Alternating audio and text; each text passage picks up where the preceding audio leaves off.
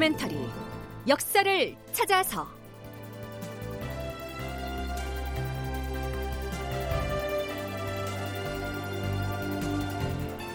제 715편 신구 사림의 갈등과 이황의 죽음.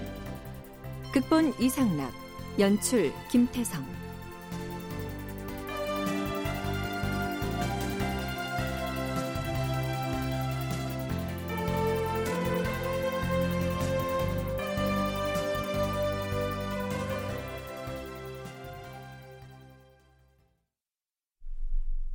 여러분 안녕하십니까? 역사를 찾아서의 김석환입니다. 선조 2년 무렵부터 율곡 이이가 임금의 경연을 적극적으로 주도하면서 선조에게 가차없는 비판과 직설적인 충고를 마다하지 않음으로써 군신 간의 긴장이 감돌기 시작하는데요.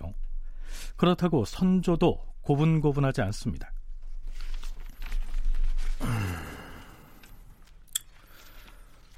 어제 경이 올린 이 서책을 승정원을 통해 받고서 그 대강을 일별하였노라. 묻고 답하는 방식으로 서술하였던데 이 내용은 누가 묻고 누가 대답을 한 것인가? 예, 전하. 그것은 신이 묻고 대답 또한 신이 한 것이옵니다. 임금의 학문하는 방법과 정치하는 도리를 문답식으로 기술한 것이옵니다. 과인을 위하여 작성한 것인가? 그러하옵니다, 전하. 어이하여 제목을 동호문답이라 하였는가? 신이 얼마 전에 한강변에 있는 동호 독서당에서 사가 독서를 마치면서 이 문답집을 저술하였기에 독서당의 이름을 따서 동호 문답이라 한 것이옵니다. 젊은 문신들에게 휴가를 주어서 독서에 전념할 수 있도록 하는 제도가 바로 사가 독서지요. 중종 때인 1517년에는 한강변의 두모포에다 동호 독서당을 지어서 책을 읽게 했는데요. 두모포는 지금의 옥수동에 해당하는 동호대교 북단에 있었던 작은 포구를 말합니다. 율곡이 문답식으로 작성한 이 동호문답은 모두 11편으로 되어 있는데요. 그 첫 편은 군주의 도를 논하는 논군도입니다. 한국학중앙연구원에서 발간한 민족문화대백과에서 요약해 놓은 내용의 일부를 소개하면 이렇습니다.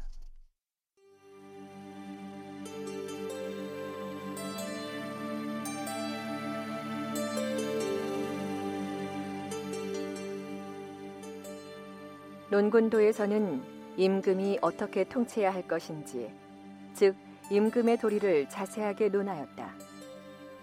재주와 지혜가 뛰어났으나 호걸들을 제재하고 압박하여 억압 정치를 폈던 옛 중국의 사망 우제와 반대로 재주와 지혜는 부족했으나 현명한 사람을 발탁하여 다스린 주나라의 성왕이나 은나라의 태갑 그리고 재주와 지혜가 뛰어났어도 자신의 총명함만 믿고 여러 신하들을 불신하다 망하고만 한나라의 거랑과 은나라의 주왕 재주와 지혜가 모두 부족해서 간신들만을 믿고 의지하다가 혼란을 자초한 주나라의 난왕이나 한나라의 원제 등의 신뢰를 들어서 어떻게 통치하는 것이 임금의 바른 도리인가를 명쾌하게 논술하였다.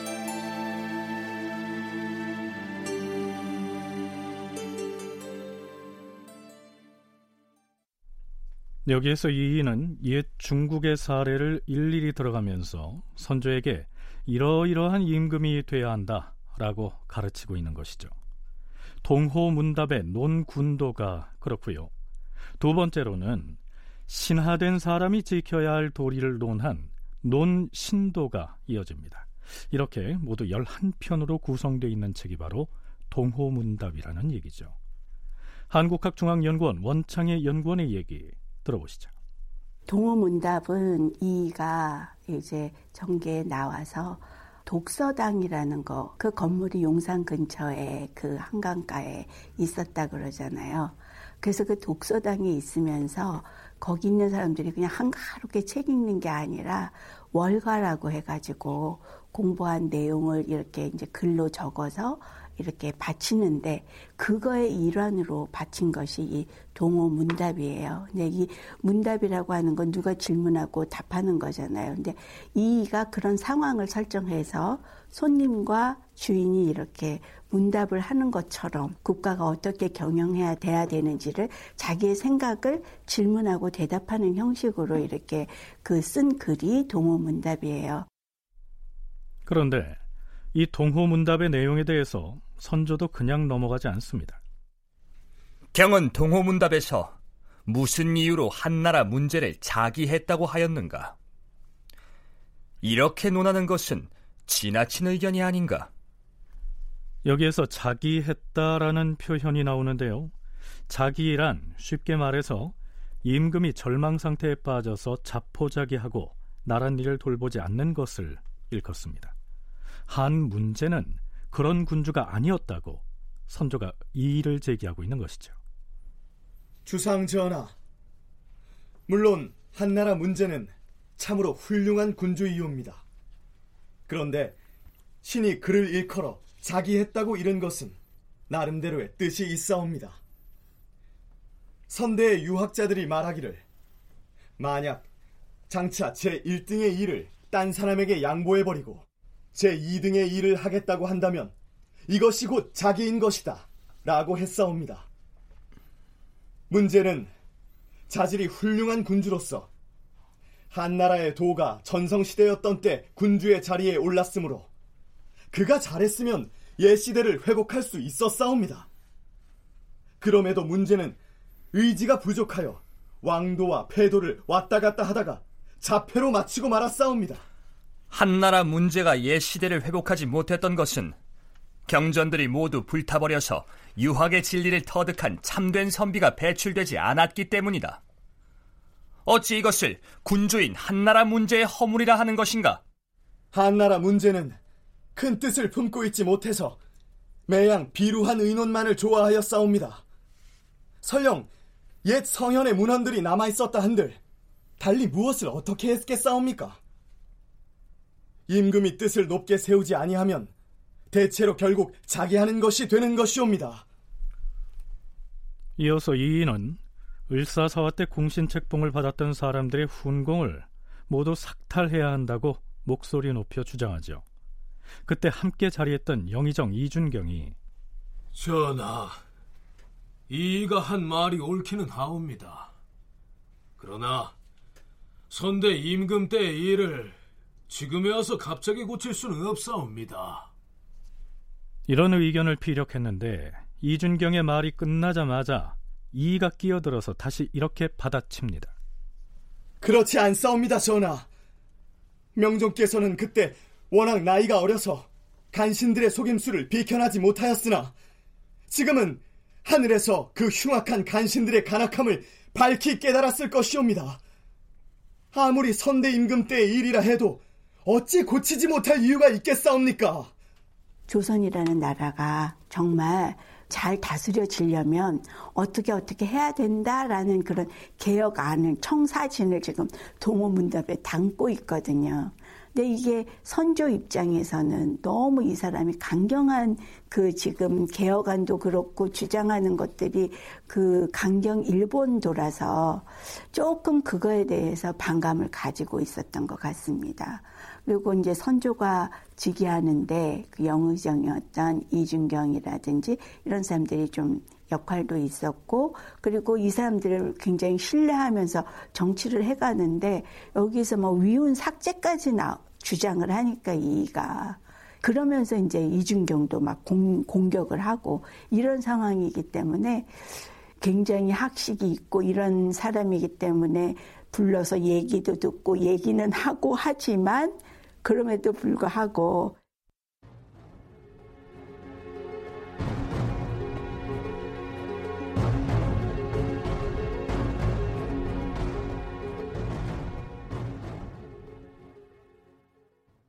2년 9월 1일치의 선조 수정실록 기사에는 흥미로운 내용이 올라 있습니다. 역시 율곡 이이가 그동안 사관에서 행해져온 폐습을 혁파할 것을 주장하는데요. 우선은 넉 사자를 쓰는 이 사관에 관한 설명부터 들어보시죠. 사관은 성균관, 교서관, 승문원, 그리고 예문관을 말한다. 성균관은 최고 교육기관이었고 교서관은 서적의 교정, 인쇄, 반포 등의 일을 맡았다. 승문원은 외교 문서의 작성 업무를, 예문관은 왕명을 받아 문서를 작성하는 일과 사초의 기록을 담당하였다. 이들 사관은 과거에 급제한 예비 관료들의 실무 연수 및 견습 기관이 되기도 하였다. 즉, 문과 급제자들은 갑과 삼인을 제외하면 모두 사관에 분산 배치되어서 권지로서 일정 기간 근무한 뒤에 실질적인 관직을 제수하도록 돼 있었다. 나이가 어리고 총명한 자는 승문원에, 고전에 박식한 자는 교서관에, 노숙하고 덕망 있는 자는 성균관에 배치하는 것을 원칙으로 하였다. 그런데 이들 사관에 무슨 문제가 있었다는 것일까요? 이의 말을 들어보시죠.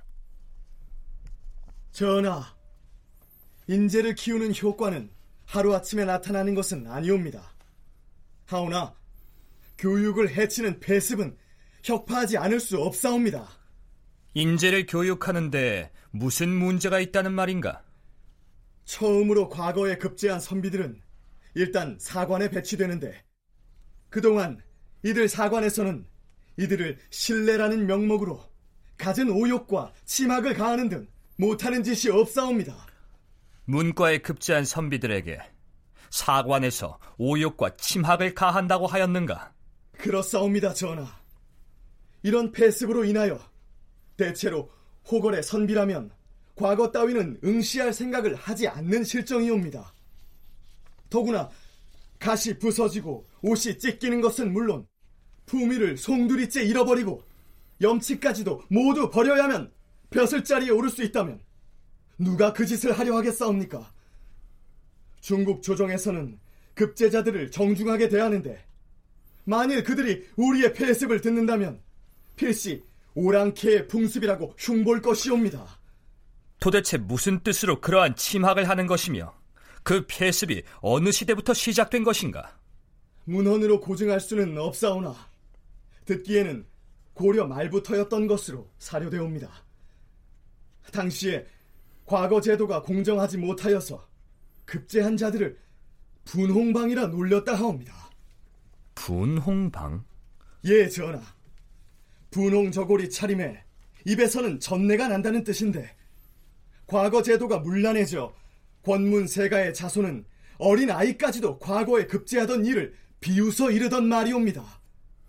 그리하여 급제자에 대한 인심이 극심하여서 그렇듯 능욕을 가하는 폐습이 생겨 지금까지도 이어지고 있는 것이옵니다. 어찌 이런 일이... 이를 근절할 계책을 세우도록 하라. 새로울 신자에 올 레자를 쓰는 이 신뢰라는 말은 요즘식으로 말하면 막 들어온 신참쯤 되겠죠. 성균관, 교소관, 승문원, 예문관 등 사관에 막 급제한 신참이 견습생으로 들어오면 아마도 신고식을 호되게 했던 모양이죠. 가시 부서지고 옷이 찢기고 온갖 침학이 가해졌다고 했는데요. 글쎄요. 그 신뢰에 대한 신고식에서 어떤 일이 있었는지 상상하기는 쉽지 않습니다. 실록에서는 임금이 그 폐습을 혁파해야겠다고 결심하고 특별히 금지할 것을 명하자 배단이 조금은 줄어들었다. 이렇게 적고 있는 것으로 봐서 그 폐습이 아주 근절되지는 않은 것 같습니다. 앞에서 소개한 이의 말 중에 이런 폐습으로 인하여 대체로 호걸의 선비라면 과거 따위는 생각하지도 않는 실정이다 라는 내용이 나오는데요. 이 때문에 낭천제에 대한 요구가 강하게 대두됐던 것 같습니다. 이 낭천제란 육조의 젊은 실무자들인 이 낭관들에게 그들이 아는 선비들을 추천하게 해서 과거를 거치지 않고 등용했던 제도를 일컫습니다. 이 낭천제에 대해서는 나중에 살펴보기로 하죠.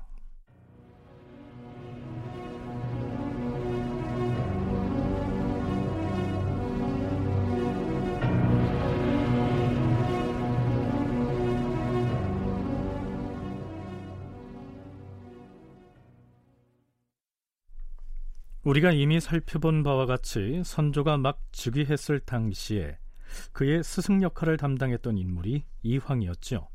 그런데 이황은 결국 건강을 이유로 향리로 돌아갔죠. 이황의 뒤를 이어서 경연을 담당했던 인물은 기대승이었는데 기대승마저 선조에게 사직을 청합니다.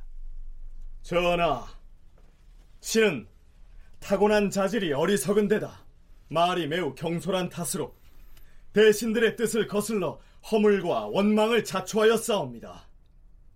신이 정승을 시기하고 저해하였다는 형적이 이미 드러났다 하여 사람들의 자자한 소문이 길거리에 난무하고 있으니 신은 마음속으로 부끄럽게 여기고 있습니다. 이제 그 허물을 스스로 인책하여 반성하고 관직에서 떠나려는 것은 이후로는 대신들의 노여움을 사는 일이 없게 하기 위해서이옵니다. 이제 총명이 흐려졌으므로 다시 벼슬길에 나아갈 계획을 세운다면 이는 의리의 해가 됨은 물론이요 후일에 화를 조성하게 될 것이옵니다. 하여 삼가 바라옵건대 전하께서는 신을 시골로 돌아가게 하는 명을 내리시어서 미천한 신으로 하여금 남은 생애를 향리에서 마칠 수 있게 해 주시옵소서. 설령 근거 없는 말이 나돈다고는 하나 어찌 그 일 때문에 경솔하게 물러간다는 말인가? 경은 개의하지 말고 몸을 잘 조리하여 곧 올라오도록 하라. 사원부 대사원 기대승이 관직을 그만두고 시골로 돌아갔다. 병을 핑계로 사직하고서 나주로 돌아가서 산속에 집을 짓고 학도를 모아 학문을 강하는 것으로 여생을 보내고자 하였다. 혹자가 왜 임금에게 소장을 올려서 억울함과 충성심을 밝히지 않느냐고 묻자 그는 다음과 같이 대답하였다. 내가 해야 할 말은 경연석상에서 이미 전하께 다 진달하였다. 나는 더 이상 쓸데없는 말을 하여 명예를 얻고 싶지는 않다. 기대승은 그렇게 낙향을 했는데요. 다음 날 아침 경연에서 좌의정 권철이 이런 말을 합니다. 전하, 기대승은 자신의 상소에서 스스로 영상 이중경을 지목하여 시기하고 패리하고 거칠다는 등의 말로 지적하였다고 자복하고 있어옵니다.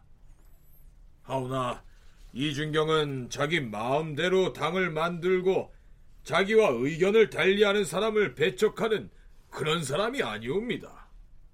그런데도 기대승은 이준경에게 시기하고 저해하고 패려하고 거칠다는 말을 하였사옵니다. 어찌 이러한 일이 있을 수 있겠사옵니까? 기대승은 학문으로 이름이 높은 사람이다. 이번의 상소문은 세간에 떠도는 말을 듣고 적은 것일 뿐이다. 이왕도 그렇고 기대승도 그렇고 조광조가 도학 정치를 실현하려고 하는 거는 정말 너무 좋았는데 너무 성급했다. 너무 급진적이고 너무 했기 때문에 실패해서 정말 암흑 정치를 시기를 겪었다라는 그 생각을 가지고 있기 때문에 젊은 사람들의 이런 주장이 어떤 당으로 비춰질까봐 그거에 대해서 사실은 되게 조심조심 하는 거죠.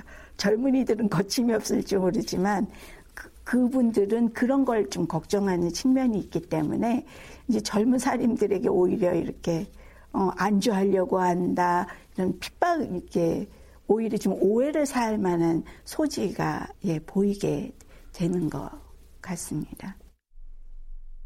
기대승이야말로 척신 정치의 피해자이자 사화로 피해를 입었던 살림의 상징적인 인물이었는데 선조 주기 초에 세력을 잡은 신진 사류로부터 오해를 샀던 것이다. 이런 얘기죠. 선조 수정실록에 의하면 이 시기 영의정 이준경 역시 신진 살림과 이미 거리가 멀어지고 있었습니다.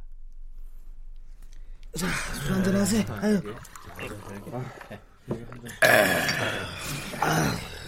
이보게들 지금 비록 척신 간용의 지배에서 벗어났다고는 하나 그렇다고 우리가 바랐던 세상이 이런 것은 아니었지 않은가? 그러게 말이야. 새로운 임금이 보위에 오른 지 3년이 지났으면 뭘 하나? 을사년, 정민년, 기유년에 살림을 박해했던 자들의 관적을 삭탈하는 것 하나 실천을 못하고 있으니 문제는 영상 대감이야.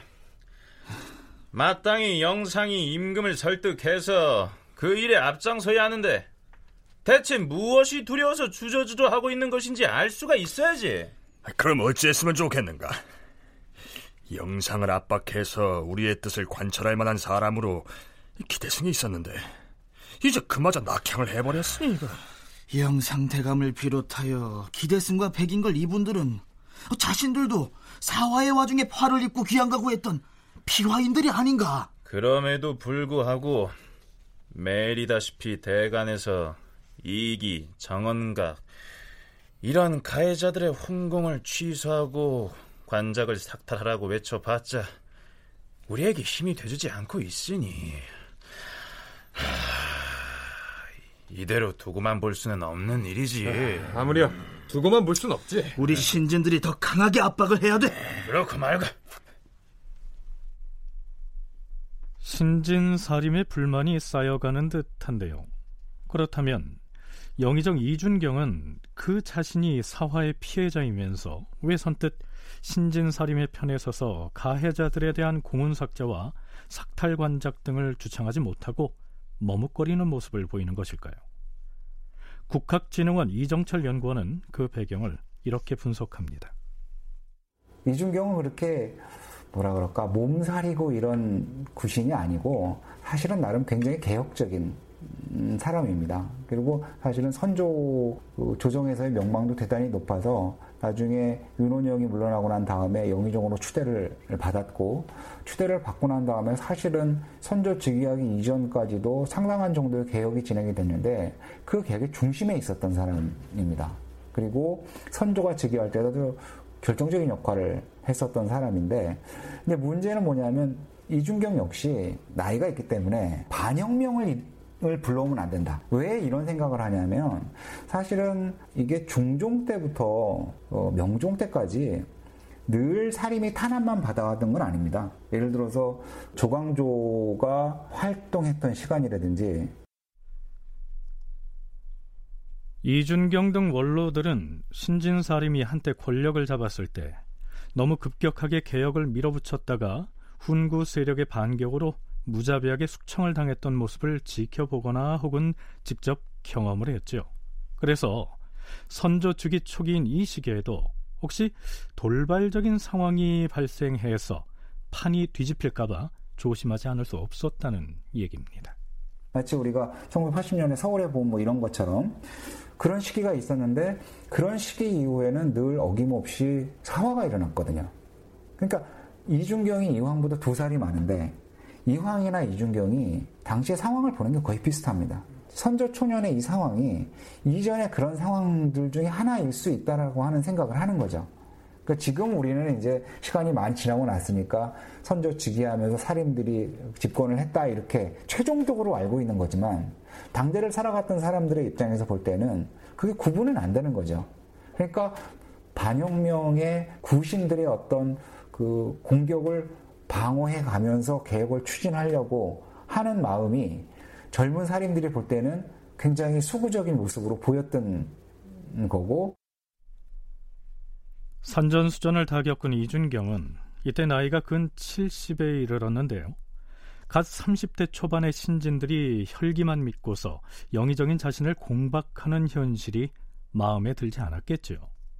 자, 그는 어떤 선택을 할까요?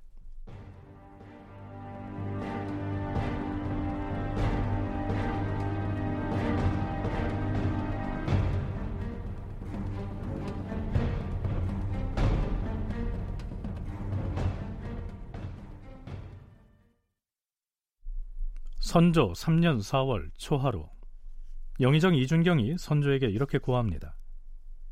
전하, 명종대왕 즉위 직후에 을사사화가 일어났고 다시 그 여파로 정민년과 기윤년에 억울하게 반역죄를 입은 사람들이 있사옵니다.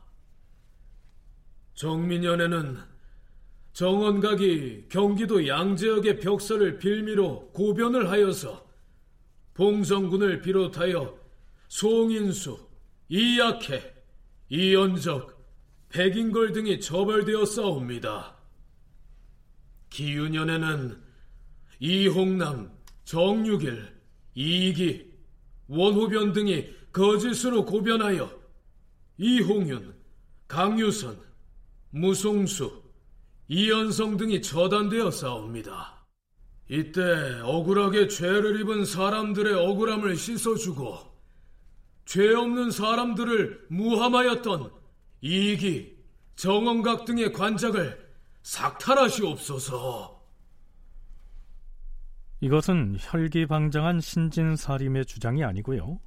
그 신진사류들로부터 비겁하게 주저주저하고 있다고 원망을 듣고 있던 영의정인 이준경이 비장한 각오로 주청한 내용입니다.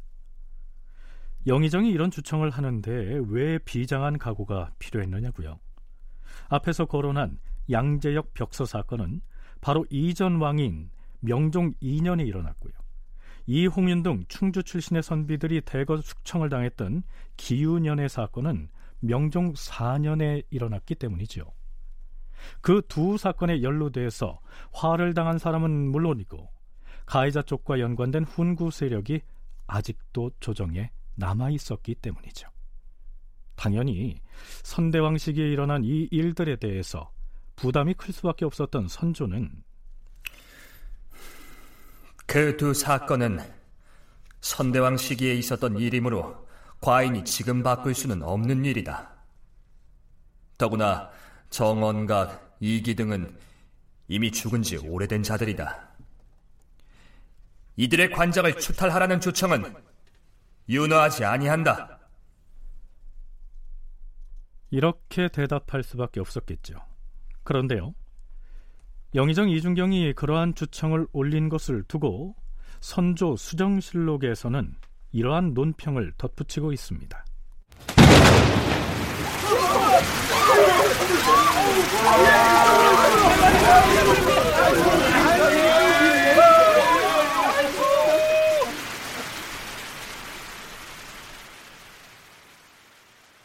선조 제위 3년째였던 이 시기에는 자연재해가 심하게 일어나서 민심이 안정을 잃고 절박하였다. 그럼에도 불구하고 의정부의 삼정승은 임금에게 직언을 구하지 않아서 사림의 여론이 비난을 가하였다.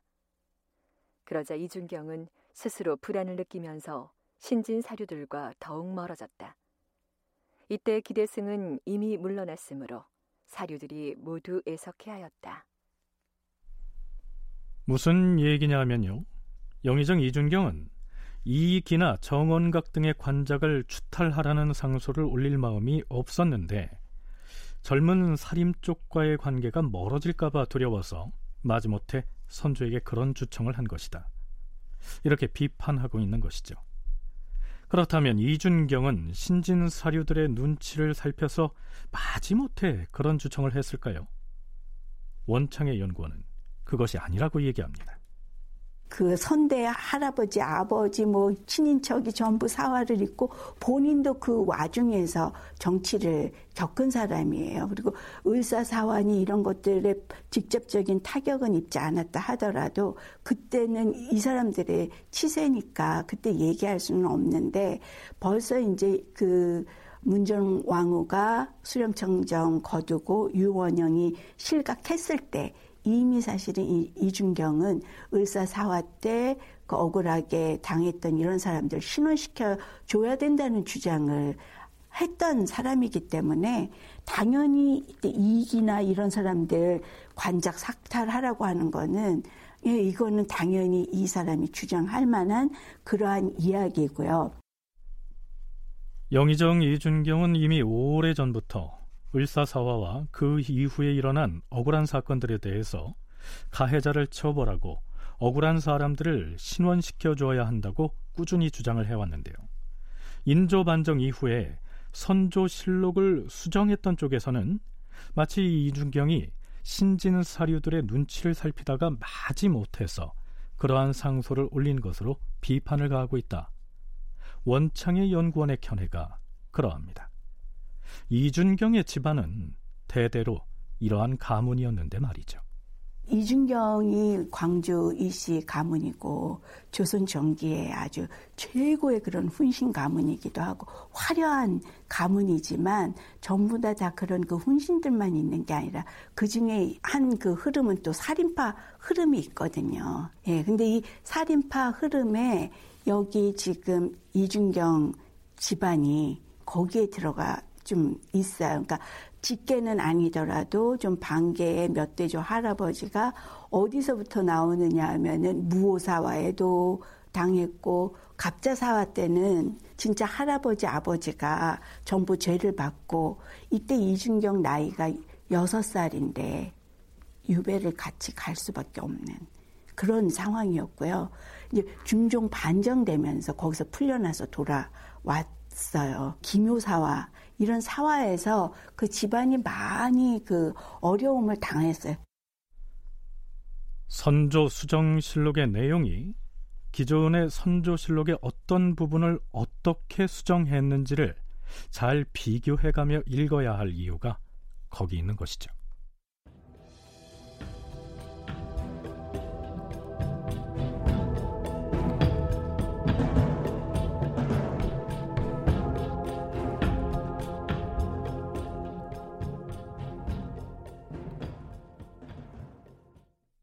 어찌됐든 이 시기에 이준경을 비롯한 대신들과 젊은 사림들 사이에 대립과 갈등이 심상치 않았던 모양인데요.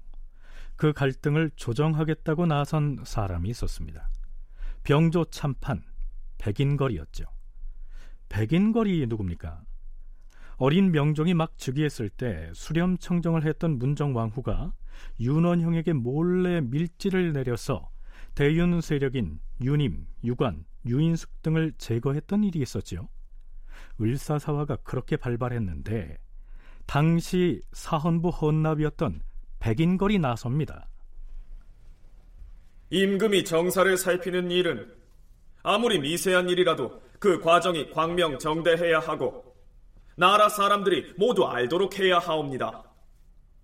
이번 유님 등의 일은 마땅히 대비께서 원상에게 의논하여 처리하셨어야 했는데 내시를 통해서 윤원영에게 밀지를 내려 몇몇 재상들로 하여금 짓게 하도록 해서 그 죄를 정해 싸웁니다. 죄를 결정한 것은 옳았을지 모르나 죄를 준 방법은 크게 잘못되어 싸웁니다. 대비께서 밀지를 내릴 것이면 원상에게 내려야 할 터인데 윤원형에게 내렸으니 이것이 잘못된 것이옵니다. 윤원형을 추고하시옵소서.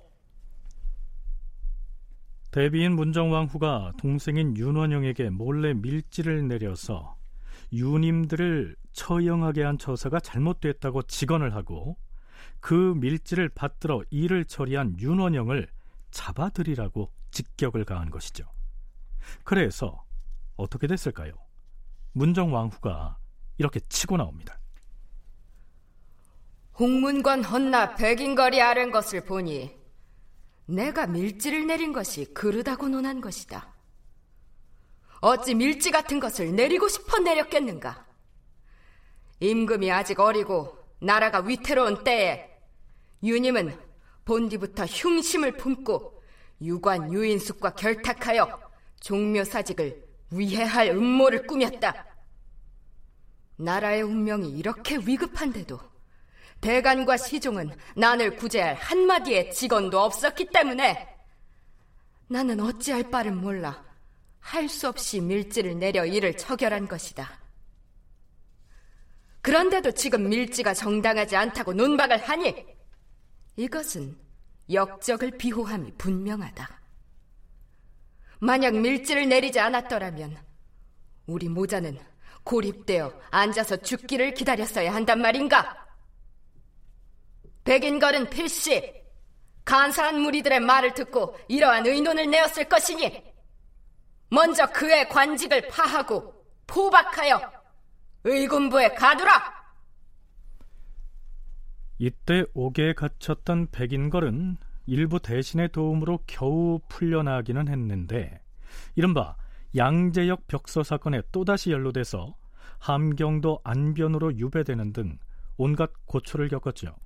그러다가 선조가 즉위하면서 신원되어 다시 관직에 나오게 됐던 것입니다. 그런데 이때 젊은 사림들의 분위기는 그런 역경을 겪은 백인걸에게도 호의적이지 않았던 모양입니다. 율곡 2의 석담유사에는 이러한 구절이 보입니다. 백인걸은 본래부터 이준경의 인격에 신복하여 신진 사류들이 이준경을 비판하는 것에 불만을 나타내었다. 역시 젊은 사림들의 주장이 너무 과격하다고 여겨서 영의정인 이준경과 동병상련의 동질감을 느꼈던 모양입니다. 이분도 을사사화 때 이제 그 양재역 벽서 사건 이런 것 때문에 전부 다 그때 다 색출해가지고 처단했잖아요. 그때 이제 그 죄를 입었던 인물인데 이제 선조가 이런 신원을 하면서 정계에 들어온 그런 분이에요. 그러니까 이분들이 정계에 들어와서 걱정하는 것들이 뭐냐 하면은 이 사림, 젊은 사림들이 자기네 주장을 하는 것도 좋고 그것이 맞는 것도 알겠지만 전 역사를 생각해 볼때 기묘 사화가 일어난 원인이 조광조 등의 그런 그 도학 정치가 너무 성급하게 추진하고 강경하게 하려고 하다가 실패했다는 거를 다 인지하고 있는 거예요. 그래서 병조 참판 백인걸은 이준경과 젊은 사림의 갈등을 조정하겠다고 나선 것이죠.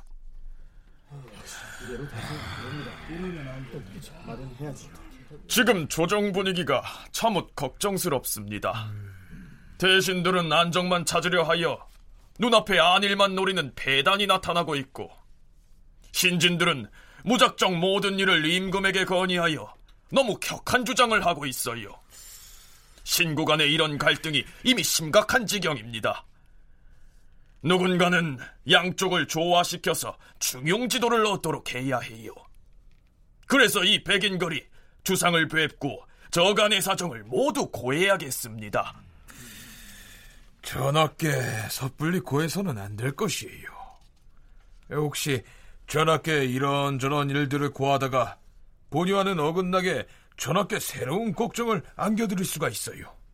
아, 전하께 새로운 걱정을 끼치다니요. 신진 사림과 대신들이 이러이러한 문제로 갈등을 빚고 있사옵니다 하고 고했다가 전하께서 조정에 심각한 붕당에 있는 것으로 잘못 이해하시면 심각한 일이 일어날 수도 있어요. 어, 그 말도 일리가 있겠어요. 이보시오 병조 참판. 나도 한마디 하겠는데 그대가 주상을 만나서 조정 여론에 대해서 무엇인가 추청을 하겠다고 하였소. 그대는 지금 내가 정승 자리에 앉아 있는 것을 어찌 생각하시오? 아니 오상께서는 지금 무슨 말씀을 하는 것이오?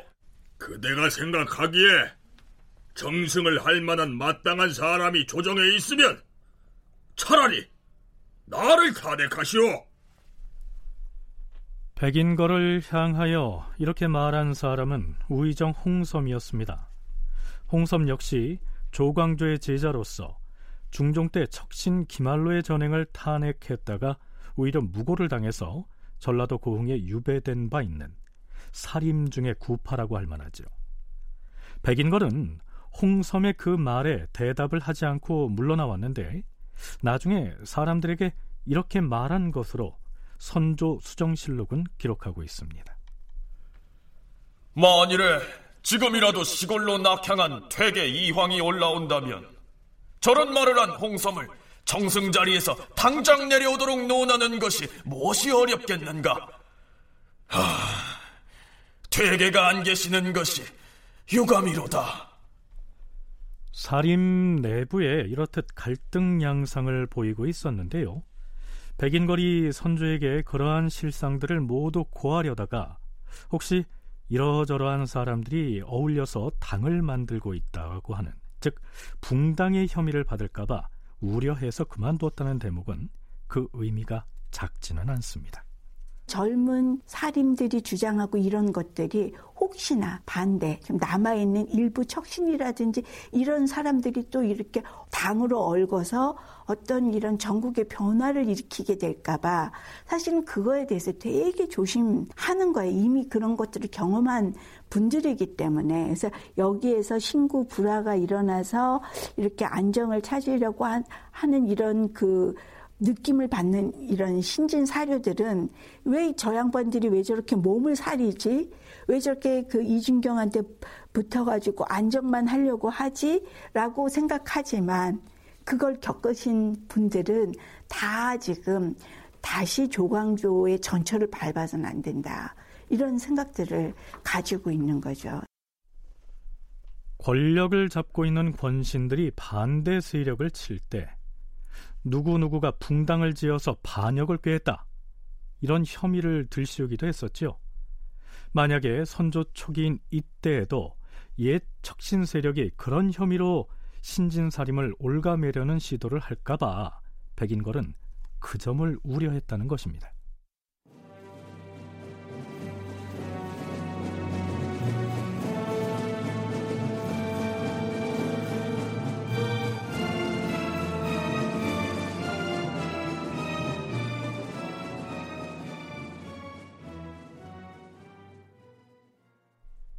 며칠 뒤인 선조 3년 4월 27일 병조 참판 백인걸이 드디어 상소를 올립니다.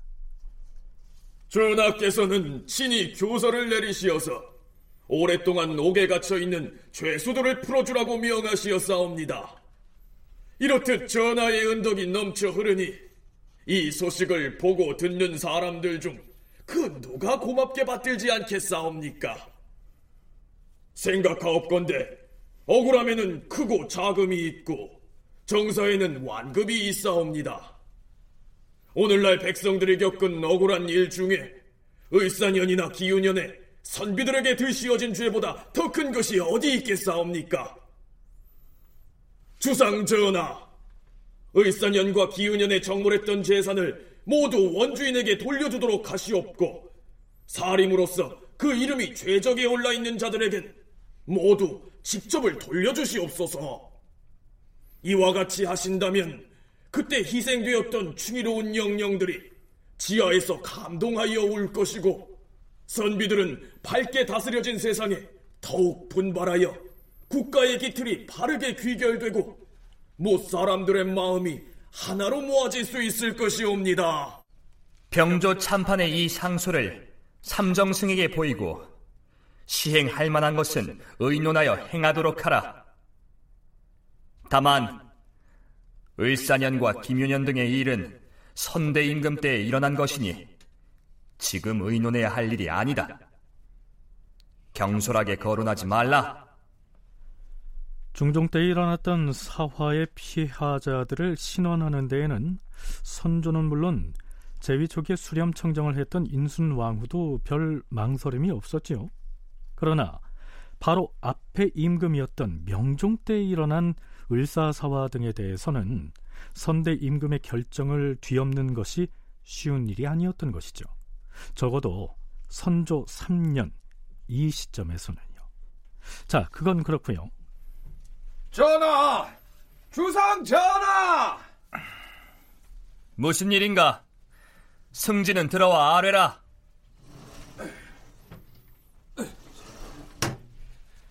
안동에서 급보가 전해져 왔사온데 안동이라면 경상도 안동 말인가? 무슨 일로? 환중 추부사 이황이 별세하였다는 비보이옵니다. 뭐라?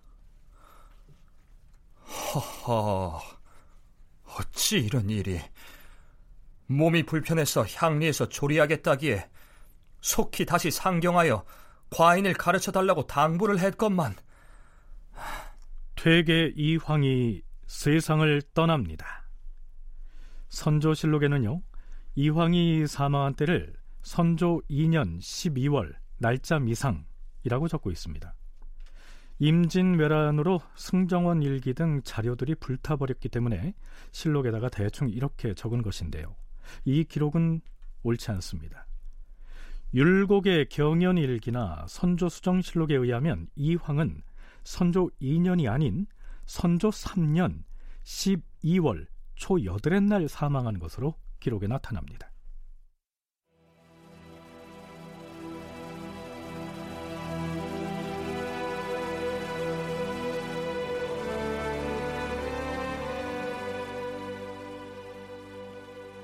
숭정대부 반중추부사 이황이 졸하였다. 임금이 그에게 영의정을 추증하도록 명하고 부위와 장례를 예에 따라 하라고 명을 내렸다. 이황은 향리에 돌아간 지 얼마 안 되어 병이 깊어졌는데 아들 이준에게 유언을 남겨 경계하였다.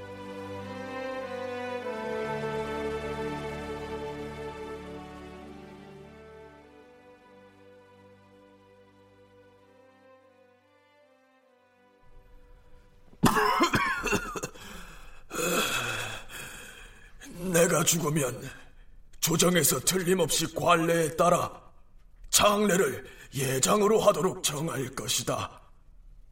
그러면 너는 나의 유언이라 칭하고 상소를 올려서 끝까지 사양하거라. 그리고 내 무덤으로 통하는 묘도에도 따로 비를 세우지 말라. 다만 작은 돌의 전면에다 태도 많은 진성 이공지묘라고 쓰고 그 후면에 내가 지어둔 간단한 명문을 새기도록 하라. 참고로 이 황이 작은 돌의 전면에 새기라고 유언으로 남긴 퇴도 많은 진성 이공지묘 이것은 풀이하면 도산에 물러나 만년을 숨어서 산 진성 이시의 묘 이런 뜻입니다. 이황은 그러한 유언을 남긴 지 며칠 뒤에 죽었는데 아들 이준이 두 번이나 상소를 올려 국가의 예장을 사양하였으나 임금이 허락하지 않았다. 이황은 타고난 바탕이 수미하고 재주와 식견이 슬기롭고 총명하였다. 어려서 아버지를 여의고 자력으로 학문을 하였는데 문장이 일찍 성취되었고 약관의 성균관에 들어갔다. 당신은 기묘사화를 겪은 후라서 선비들의 풍습이 매우 부박하였으나 이황은 예법으로 자신을 지키면서 남의 조롱이나 비웃음 따위는 아랑곳하지 않고 고상한 뜻과 차분한 마음을 가졌다. 비록 늙은 어머니를 위하여 과거에 응시하여 벼슬을 하기는 하였으나 높은 벼슬 자리에 오르는 것을 좋아하지는 않았다. 을사년 난리에 거의 불측한 화에 빠질 뻔하였으며 이황의 학문 세계는 워낙 광대무변해서 감히 몇 마디로 정리할 엄두를 낼 수가 없습니다. 비록 이황이 관계에 진출해서 관직 생활을 하기는 했지만 한국학중앙연구원 원창의 연구원은 그는 어디까지나 학자였다고 평가합니다. 이왕은 관료학자다라기보다는 학자 관료라고 얘기해야 될까? 학자 쪽에 더 비중이 있는 분이에요. 그리고 이분은 기록에 보면 형이 어머니를 부축, 부축해서 과거 시험 공부하게 해서 이래서 그냥 떠밀려서 공부해가지고 문과에 합격해서 관직에 나와서 막상 나와 보니 정치 그 하는 그 당시에 이런 세태가 이런 척신 중심으로 운영되고 하니 이런 것들이 이제 염증을 느끼고 해서 아 내가 이게 관직 생활에 나는 안 맞다. 그리고 나는 몸이 좀 약하고 이렇기 때문에 나는 그냥 향리로 돌아가서 은거해야 되겠다. 정치를 세계의 염증을 느끼고 요런 생각을 가지신 분이에요. 한편 국학진흥원의 이정철 연구원은 또 이렇게 분석합니다. 어, 이황은 1534년, 그러니까 중종 29년에 문과에 급제해서 관직 생활을 시작을 하는데 주로 어, 중종 때는 쭉 그래도 관직 생활을 합니다. 한 10여 년. 음. 그러다가 이제 명종 3년에 외직을 신청을 해서 뭐 단양, 풍기 이런 데서 이제 군수를 지내고 그 다음에 대사성도 한 2년 정도 지냈지만 어쨌든 명종 때부터는 주로 서울보다는 도산에 내려와서 이제 공부를 하죠. 그래서 사실은 이 관직 생활을 통해서는 그 퇴계 유황의 참모습을 파악하기는 어렵습니다. 그래서 그에게 이제 가장 큰 영향을 줬던 게 따져보면 두 가지가 있는데 하나는 사화입니다. 이 황의 생에서 사화가 큰 영향을 미쳤다고 했는데요. 그의 졸기에도 이런 내용이 나타납니다. 이 황은 권관들이 조정을 어지럽히는 꼴을 보고는 되도록 외직에 보임되어 지방으로 나가고자 하였고 얼마 후 형 이해가 권간을 거슬러 억울한 죽음을 당하자 그때부터는 물러가 숨어 지낼 뜻을 굳히고 벼슬에 임명되어도 대부분 나가지 않았다. 이황의 친형인 이해 역시 보통 인물이 아니었습니다. 이해는 중종 때인 1528년 식년 문과에 급제해서 관직에 진출한 이후 사관원 사관과 정원 등을 거쳐 1541년 직제학에 올랐으며 이어 경상도 진휼 경차관, 승정원 좌승지를 거쳐 도승지를 역임하지요. 이후에 대사, 대사관, 예조 참판을 지내고 사헌부의 장관인 대사헌까지 역임을 합니다. 그런데요. 인종이 즉위한 뒤에도 계속 대사헌으로 있었는데 권신 이기를 우의정에 타용하려는 것을 반대하고 탄핵하였다. 이로 말미암아 이기의 원한을 사게 되었다. 명종이 즉위하면서 소윤이 득세하였기 때문에 이기의 신복인 사간 이무강의 탄핵을 받아 무고 사건에 연좌된 구수담의 일파로 몰리게 되었다. 결국 함경도 갑산에 귀양 가는 도중에 양주에서 병사였다. 친형이 척신세도가에 의한 사화에 연루돼서 그렇게 희생된 모습을 보고서 현실 정치에 거리를 두게 되었다는 얘기죠. 이정철 연구원이 제시한 또 한 가지는요. 그가 일찌감치 공부할 과제를 정했다는 점입니다. 중종 38년에 간행된 주자 대전이 그것이죠. 간행이 된 게 1543년, 그러니까 중종 38년입니다. 이게 굉장히 늦죠. 1543년이면은 거의 조선이 건국되고 나도 150년 가까이. 근데 사실 주자들이 처음 들어온 게 바로 이때 들어왔습니다. 이때 이제 서울에서 관직 생활을 하고 있는 동안에 주자대전이 간행이 될 때 이걸 처음 본 거죠. 그리고 보고는 사실은 이황이 나중에 그 낙향을 하게 된 계기도 아 이거를 본격적으로 해야 되겠다라고 하는 생각이 굉장히 강했습니다. 사화의 영향도 있지만 그래서 요거를 한 10년 넘게 공부를 하고 나중에 나온 책이 주자서 조료라는 책인데 주자전서라고도 불리는 이 주자대전은 주희의 시문과 사상을 수록한 것으로 95책에 달하는 방대한 양의 저술인데요. 이황은 장기간에 걸쳐 이것들 중에서 성리학 경전연구, 정치, 사상 등에 관련된 내용만을 추려서 주자서 저료를 완성하지요.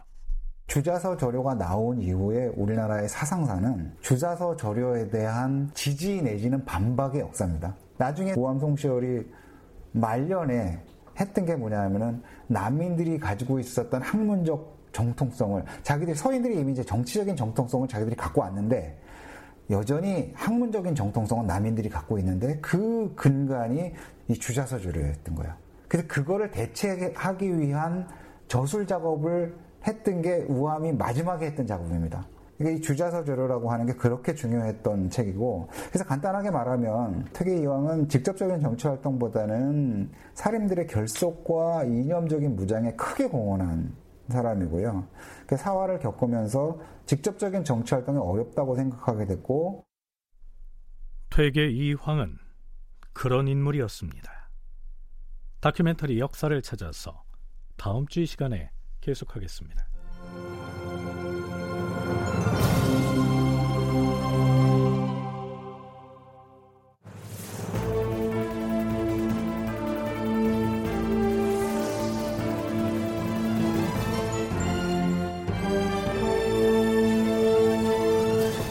다큐멘터리 역사를 찾아서 제 715편 신구 사림의 갈등과 이황의 죽음 이상락 극본 김태성 연출로 보내드렸습니다.